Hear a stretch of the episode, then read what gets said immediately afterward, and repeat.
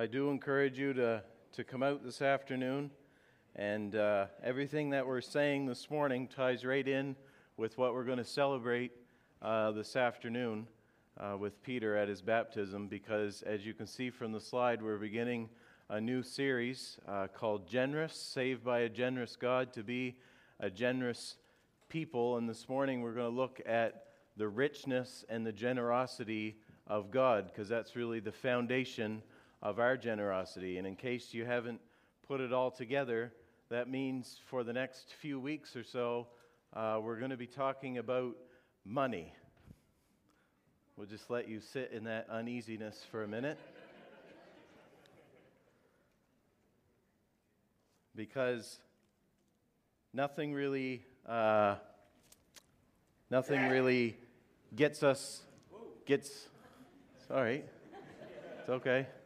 Nothing really gets us uh, on our heels. Nothing really gets us uneasy or defensive like talking about money.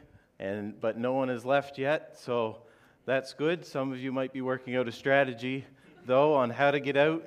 Some of you may be praying that your kids go berserk in kids' church and you have to get up and go. but for the next few weeks, we are going to be talking about money, how we view it, how we make it, how we spend it, how we save it, how we give it. And so we might as well just admit up, up, up front that we're uneasy about that. We don't like to talk about money. The general attitude in our culture is it's my money and my business. And the, the preacher, the church, the Bible can talk to me about lots of things, but just leave me and my money alone. It's mine. And if Gord was here, I could get him to do a Gollum impersonation, uh, which is pretty close. It's pretty close to home on how some of us view our money. It's our precious. We're going to hold it tight and don't let anybody talk to me about it, and I don't want to talk about it either. And of course, the other general thought out there is that money is all the church is after anyway, right? We don't really care about you or your experiences or your emotions. We just care about what's in your pocket getting into our basket. That's all we're really concerned about. And I'm just a person like me is just a crook who couldn't really get a real job. And so I figured out a way to use the Bible to skim your wages. and that's kind of a general outlook that's out there sometimes. Which, you know, I was going to wear my pinstripe double breasted suit this morning, but it was in the cleaner. It'd been there for a long time. Been there for a long, long time. Now, all those things considered, there have been some abuses in that area, and the hurt and the, the greed and the damage uh, that's been caused by that when a church or a church leader has gone down that road uh, is, is not something that we uh, take lightly, uh, but just because there's been some abuse doesn't mean that we're going to shy away from talking about what the Bible says to us clearly about our money. In fact, Jesus spoke about money more than anything else, more than his teaching on heaven and hell combined, uh, is his, the amount of teaching on money. And in fact, in the whole New Testament, one in seven verses deals with money. One in seven. So when we step back and look at our reaction towards money, it's no surprise that the Bible puts such an emphasis on it. Jesus taught on it so much because he knew the hold that money can have on our lives. He knew that where our treasure is, there our heart will be also, and we have a, inclination to put our treasure and our heart in our wallets. And throughout history, people within the church and without have noted the power that money has on us. American industrialist Andrew Carnegie said, I would as soon leave to my son a curse as the almighty dollar. And Bon Jovi, in an interview in 1998, giving us a beautiful picture of marriage as well, said, The only thing I like more than my wife is my money, and I'm not about to lose that to her and her lawyers. Tell us what you really mean showing us just how deep of an issue money can be within Christianity. Uh, Martin Luther said there are three conversions necessary the conversion of the heart, the conversion of the mind, and the conversion of the purse. And then my good friend Charles Spurgeon said, with some Christians, the last part of their nature that ever gets sanctified is their pockets. And so you can see inside and outside the church, uh, people realize the power that money has on us. There's something about money, whether we have lots of it or whether we don't have very much, it still grips us right down to the core of who we are. Because when we're dealing with money, what we're dealing with is trust, we're dealing with acceptance, we're dealing with security, we're dealing with control. And those all can be seen clearly in the way we handle our money. It goes a little deeper than we'd like, but when we get it right, the result is beautiful. So when we approach this series, it's a bit like shaving to waxing. Now, stay with me, but. You'll see what I mean, okay? So I shave my face occasionally, and let's face it, it's never really smooth. And if it is, it is it's smooth for like 35 minutes, and I'm not even that hairy of a guy, right? Now, it just cuts off the hair at the skin surface, right? Now, I've never waxed, mainly because I'm not an Olympic swimmer. But one time I did work at Green Hill Lake Camp. One time we took a counselor we waxed his extremely hairy leg and we ripped it off, and it was very smooth and very shiny. And I knew from the tears and the screaming that it was quite painful, right? But that's the difference, really, is that a bit like this series, when we look about what the Bible says about money and how we view it and how we save it and how we give it and how we spend it, and we allow the Holy Spirit to convict us and change us, it's like we're putting on that wax strip, okay? And when we pull that wax strip, we're pulling out issues about trust, issues about security, issues about control, issues about acceptance, okay? They're deeper issues, but they show themselves in how we handle our money. And so when we allow the Holy Spirit to use His Word to uh, change us on our views of money, we're ripping out that, that wax strip, okay? And just like with that guy, it might be painful. There might be some tears, okay? Because it's ripping out some deeper issues, but the result is beautiful, okay? See? I told you to stay with me. The result is smooth beautiful, generous church reflecting the fact that we have a generous God. Billy Graham said that if a person gets his attitude toward money straight, it will help straighten out almost every other area in his life. And so that should get us excited about this, this series, but also see the seriousness in it. Okay? If a person gets his attitude toward money straight, it should help sort out every other area in his life. And so we should have a serious excitement about this uh, upcoming series. So hopefully that helps you as we approach this series to listen, to engage, uh, to seek God's heart in this and how God wants to change us and our attitudes and our views on money even if at this point you're just willing to stay in the room, I'll take that as well. All right, so let's pray. Let's ask God to help us in this because we need it, and then we'll, uh, we'll jump into our, to our scripture.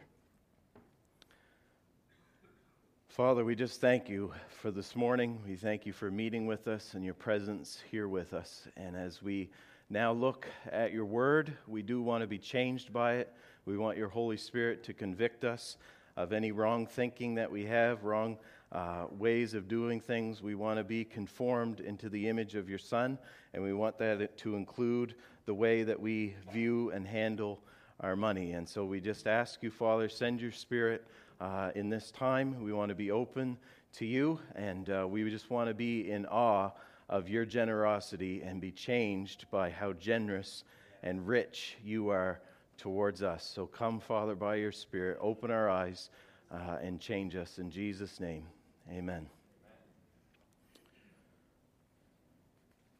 So, we wanted to start this series by laying a bit of a foundation for everything else that we're, we're going to talk about. For much of this series, we'll talk about our generosity, our giving, the way we handle uh, money, but really that all flows from the generosity of God to us. And so I'm not sure what notions of God you came in here with this morning. Maybe you don't uh, see it right now that God is generous, maybe because of some experiences in your life and your past, your upbringing, uh, or things that are going on right now. You find it hard to believe that God is anything but poor and stingy, that He doesn't want what's best for you. But the reality is, He is a rich and generous God. And so let's open our Bibles to 2 Corinthians chapter 8. 2 Corinthians chapter 8 is one of the uh, is a is a chapter that's just all about uh, giving. Paul's writing to the Corinthians about he's trying to collect uh, an offering for the people in Jerusalem who are in a famine and they're in uh, in persecution, and Paul wants to gather some money to help them out. And what he's doing here in chapter 8, to help the Corinthians in their giving, he give, shows them the example of the Macedonians and how they've given. And so for the first five verses, he's going to point them to the Macedonians. And then in six, he flips it around on them. And there's a lot in here about giving and a lot that I'd like to uh, point out, but I'll hold myself back and then we'll focus in on verse 9. Okay? So 2 Corinthians 8, starting in verse 1. You guys can go ahead and put the slide up. We want you to know, brothers, about the grace of God that has been given among the churches of Macedonia. For in a severe test of affliction, their abundance of joy and their extreme poverty have overflowed in a wealth of generosity on their part.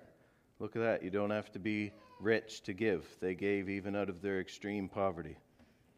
For they gave according to their means, as I can testify, and beyond their means, of their own accord, begging us earnestly for the favor of taking part in the relief of the saints. And this, not as we expected, but they gave themselves first to the Lord, and then by the will of God to us.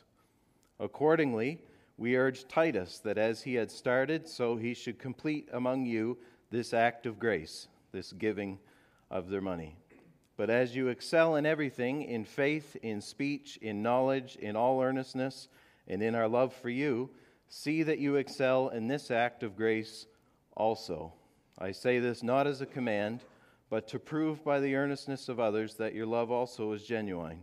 For you know the grace of our Lord Jesus Christ, that though he was rich, yet for your sake he became poor so that you by his poverty might become rich. And in this matter I give my judgment. This benefits you, who a year ago started not only to do this work, but also to desire to do it. So now finish doing it as well, so that your readiness in desiring it may be matched by your completing it out of what you have. For if the readiness is there, it is acceptable according to what a person has, not according to what he does not have. Okay. So Paul doesn't say that they have to give, he doesn't make it a requirement. In verse 8, he says, I say this not as a command. Um, so he's not laying on them more law, he's not trying to bend their will. Uh, he also doesn't, you know, like pull on their heartstrings by showing them a picture of a person in Jerusalem that's gone under, undergone persecution, and Titus plays the piano in the background softly and, and get them all to give. Uh, he's not duty driven, he's not pulling them by pity. He, what he's doing is showing them the generosity of God in the gospel, okay? And so our giving isn't out of duty, it's not out of emotional pity, it's about seeing what Jesus has done and being motivated by the gospel to give.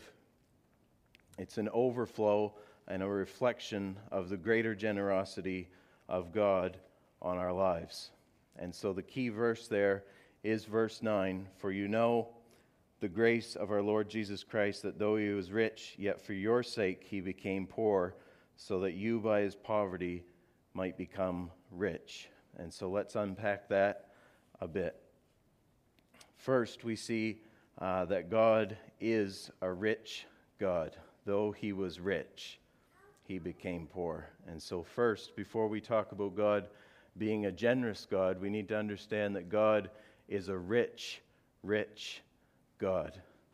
Understanding the richness of God gives his generosity a greater impact. His richness is the reservoir that his generosity flows out of. Generosity is great and impactful no matter what uh, the value is of what is given. We, we see that everywhere. We see it with, uh, you know, in the sandwich run. What's the total value of a ham sandwich and a pop? It's probably not even a dollar when uh, Pete Chalmers buys them in bulk at the co op, right? But the impact from that is intense, right?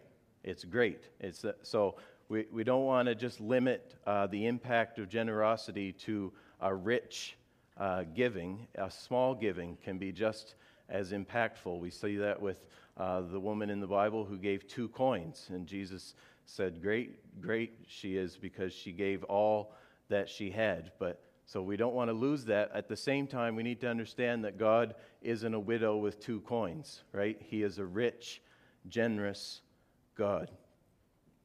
He's rich and he gives us his best. And so, what do we mean that God is rich? What does he abound in? What does he have an infinite supply of? Well, some things the Bible specifically tells us is, is that he's rich in resources. Acts 17:25 says God is not served by human hands as if he needed anything, for he alone gives life and breath and everything. He needs nothing, he has everything. There's no lack. You can go ahead and move the slide up. You with me, buddy? All right, good. Just checking. Job 41:11 says God God says, Who has given to me that I should repay him? Whatever is under the whole heaven is mine. And so we get a, a bit of a picture of the greatness of what God owns, his richness.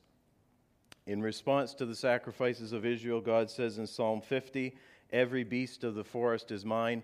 I own the cattle on a thousand hills, which is a way of saying, Whatever you give me is mine already. I own the whole created order. It's all His. He owns it all. Everything we see around us is His.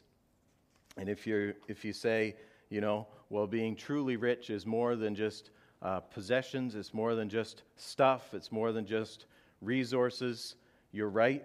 And God's got that covered as well. In Romans 9:23, he's rich in glory he is rich in grace, Ephesians 1 7. He is rich in mercy, Ephesians 2 4. He is rich in kindness and forbearance and patience, Romans 2 4.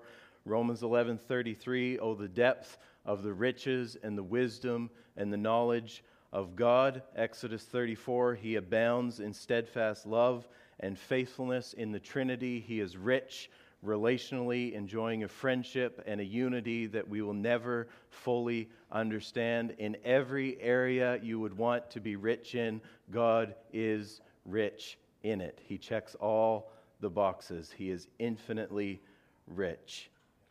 He owns everything, everything is His. And so, why is that important to get down, to get in our, in our grasp? Because at the first sign of hardship, at the first sign of difficulty, at beginning of some lack, some need, we can start to hear the lie that, well, God can't fill that. God can't meet that need. God can't support you. If you give here and you give there, He's going to leave you high and dry. God can't satisfy that longing. He's stretched thin. He's depleted. His mercy has run dry. He might be rich in grace, but the deficit of your sin is just too much. And so, at the first sign of anything, the enemy will come in with the lie that God is not rich, he is poor. He is poor in mercy, he is poor in grace, He is poor in resources. He is poor in glory.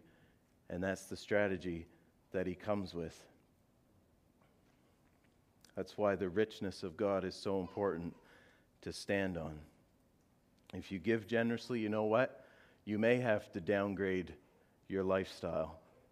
But also know this, Philippians 4:19 says, "My God will supply every need of yours according to his riches in glory in Christ Jesus." So we don't need to be anxious saying, "But but but but but if I give generously, if I give here and I give there, what am I going to eat? What am I going to drink? What am I going to wear?" And Jesus says, "Don't worry about what you're going to eat. Don't worry about what you're going to drink. Don't worry about what you're going to wear." That's what the world worries about. That's who people who aren't, who don't have God as their rich and generous Father, that's how they worry. That's how they think. You have a heavenly Father who knows that you need them all. You can give generously for his kingdom, for all those things shall be added unto you. God is a rich God, and no matter what kind of sinful life we may have lived and what kind of debt we may have put ourselves in, he is rich. He is rich. Your sin has not exhausted the richness of the grace of God. Your sin has not exhausted the riches of the grace of God. We'll pause there. We'll come back to God's richness in a minute. I want to move on to uh, his generosity because not only is he a rich God, he's a generous God. And it's one thing to be rich, it's quite another to be generous with your riches. And God is unbelievably generous with what He has. So before we even look at uh, this verse that shows us one area that He's generous,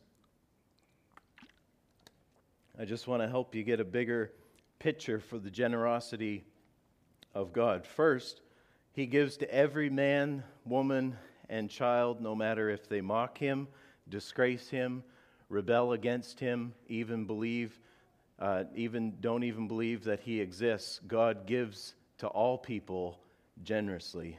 Math, or Jesus said in Matthew 5 that God causes the sun to rise on the evil and the good and sends the rain on the just and the unjust. He gives to both. Psalm 145 says, The Lord is good to all, and his mercy is over all that he has made. The Lord is good to all, and his mercy is over all. There is an aspect of God's generosity that everyone enjoys, whether they recognize it or not, or credit him, or give him thanks or not. In this way, God is a generous God to all. So, whether I was a follower of Christ or not, God has given to me generously and giving me a wife, giving me kids, giving me a, a warm, safe house to live in in finding $20 on the supermarket floor yesterday that paid for my whole grocery order. God is a generous God. There's a common grace that God gives generously to all people the evil and the good, the just and the unjust. He is a generous God. And if you say, if He's such a generous God who gives so much, why is there so much suffering? Why are there so many terrible things? The only reason we see those sufferings and those terrible things is because He's given us so much to enjoy. If God wasn't a generous God, it would just be suffering and terrible things.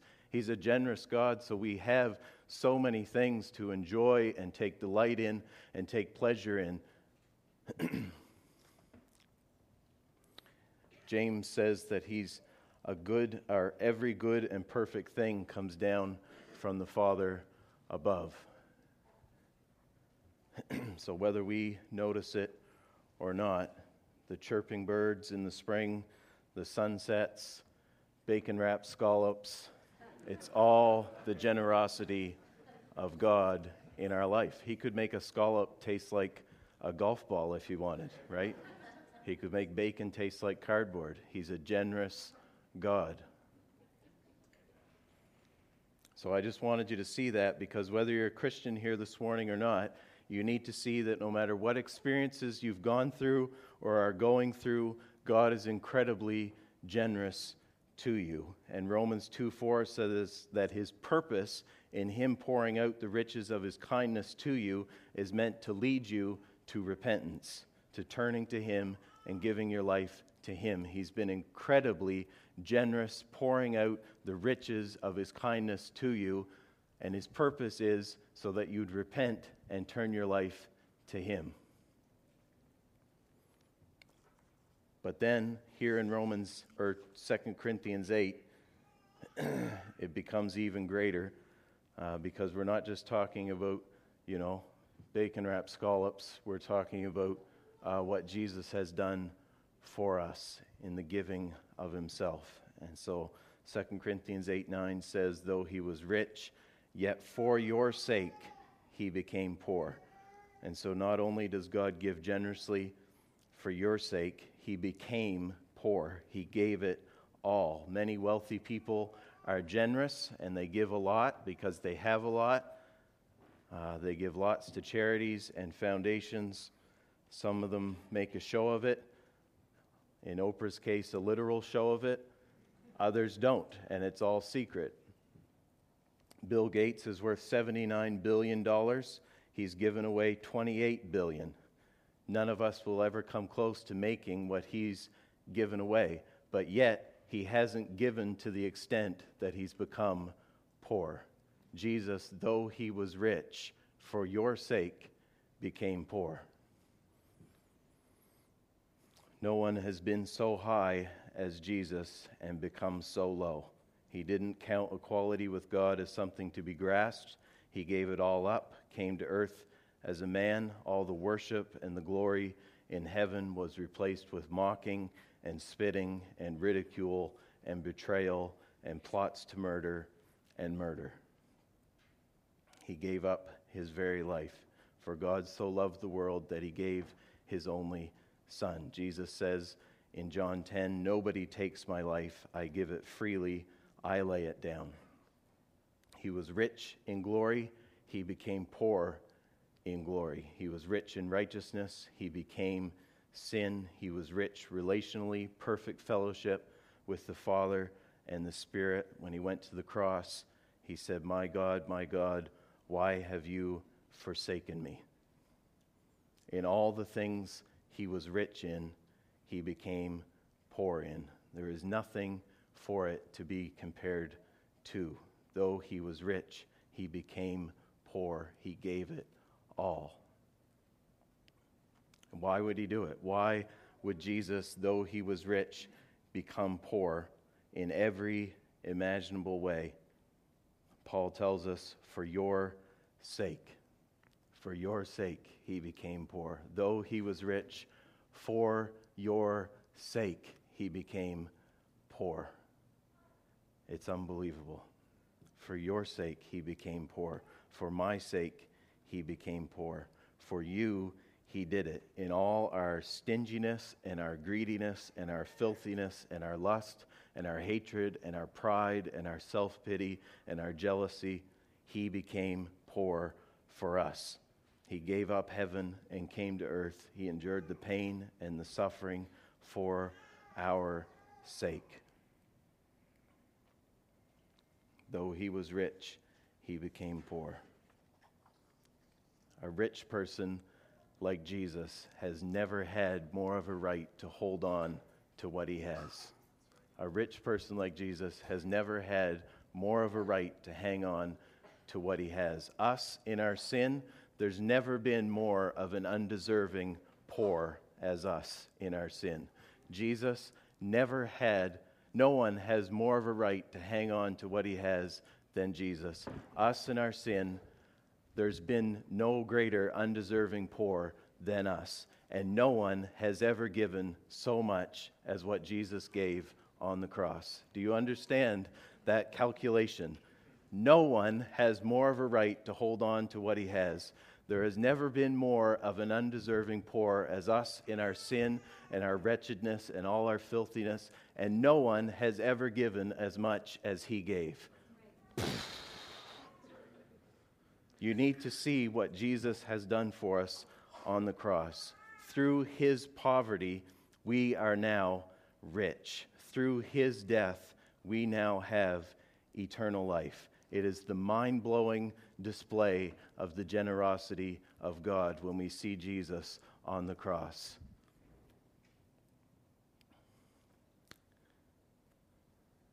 Through Jesus, we have more than we can ever imagine. It's like God can't stop himself from giving.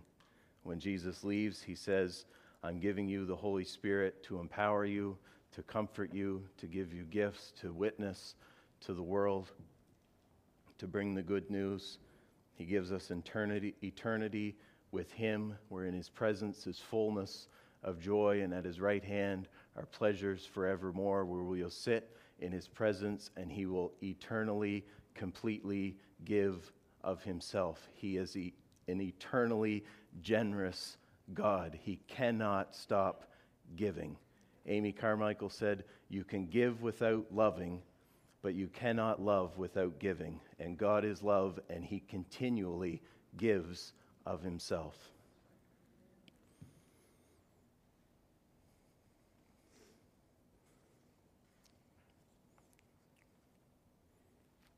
So hopefully you see how this would affect our own giving, how this would affect our own generosity, grasping the generosity of God should change how we view our own generosity. Because God has given me so much, because He has poured Himself out for my sake, I'm now liberated, I'm now motivated to give in the same way.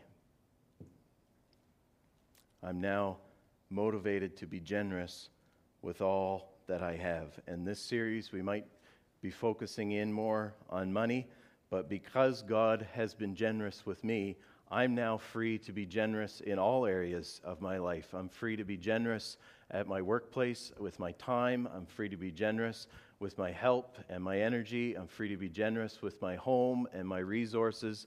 It, this, we're we're going to focus in on money, but the broad sweep is a lot greater than just our money. Because God has been generous with us, we can be a generous people.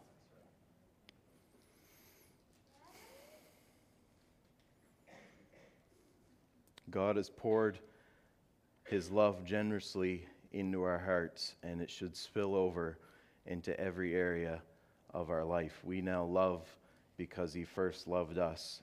And just like that Amy Carmichael quote, if we love, then we give. So now, because God has been so generous to me, I don't need to put my trust in money because I can put my trust in God. I don't need to use money to be accepted by those around me because I'm accepted in Christ. I don't need to have a big bank load of money uh, to have my security because I'm secure in Christ. I can be content with what I have because I know God will never leave me or forsake me. I don't need to use money to gain control because I'm controlled by the Spirit of the living God. This is how God, generously pouring Himself out to us, changes how we can be generous with our money. I don't give out of duty. I don't give out of peer pressure or pity or following rules or keeping up appearances or keeping up with my neighbors. I give generously because I've been given generously through Jesus. I've been saved by a generous God to be a generous person. In a minute, I'll uh, turn things over to Ben and we're going to celebrate communion together. But I just want to bring us back uh, to one thing there at the first is that God just isn't a generous God, He's a rich God. And how that impacts our giving is that we need to remember that we don't, He doesn't need anything that we're giving. We cannot give Him something that He does not already have. He is a rich, rich God. He does not need our giving to accomplish anything. God is not a beggar on the street corner waiting for you to put your nickel in so that he can accomplish what he wants to do this weekend. He is able to do whatever he wills to do. without your tithe, your gifts, or your offerings. He is able to do it. He is a rich, rich God. Because when we start to see God not as a rich God, but as a poor God, that we give him things, then we can easily start to fall in to the lie that says, I'm going to work and I'm going to give and I'm going to give and I'm going to give and I'm going to give and I'm going to put God in my debt and then he's going to roll out the red carpet and welcome me into his kingdom through all my giving. And you don't put God into your debt because he is a rich, rich God. So you can give your money and you can give your time, but you cannot buy eternal life in God's presence. If you want to experience the full generosity of God through Jesus, you need to understand that it is a free gift, freely given. It costs him his life, it costs you nothing, and it's available to you right now. Just like we did, sang in worship, and Joe sang, um, we just need to call on the name of Jesus. You don't have to jump through 29 hoops. You don't have to give X amount of dollars. It's available to you. The generosity of God's grace on your life is free and it's available this morning. So, even this morning, if you come from a checkered past and things you've done and things done to you, the list is too long and too horrible to mention. The generosity of God in salvation, forgiveness, freedom, healing, restoration is available to you this morning. He is a generous, generous God. Your sin has not exhausted the riches of His grace. You need to know that this morning. Your sin has not exhausted the richness of the grace of God. And if you come from an outwardly slick, clean life where you've been working and giving and giving and giving and giving with the motivation that you're going to put God into your debt, you're going to buy eternal life with your hard work, this morning you can turn from it all and find salvation and forgiveness and rest in the riches of God's steadfast love and mercy and grace. This is why it's so important to get down that God is a rich, rich God, that we give him nothing that he does not already have, and that he is a generous, generous God, freely giving of himself. His word says he gives us life and breath and everything, which means if you're here this morning, he has given you life and he has given you breath, and he wants to give you eternal life. He wants to give you the breath of His Holy Spirit in you that gives you eternal life. He gave it all through His Son. It costs you nothing. Freely we have received. Now freely we can give. So as we celebrate communion together, we just need to remember that the cost paid for our salvation is not something that we've put up. We can't buy it but it's because of his body and his blood shed for us that brought us salvation, and we can be released to give generously. We're going to look at a lot of other things on money in the upcoming weeks. We need to hold that firmly, stand on it through the whole series. I have a rich and generous God who has given to me freely, abundantly, eternally, completely of himself. Amen. Father, we just thank you for your goodness to us. it truly does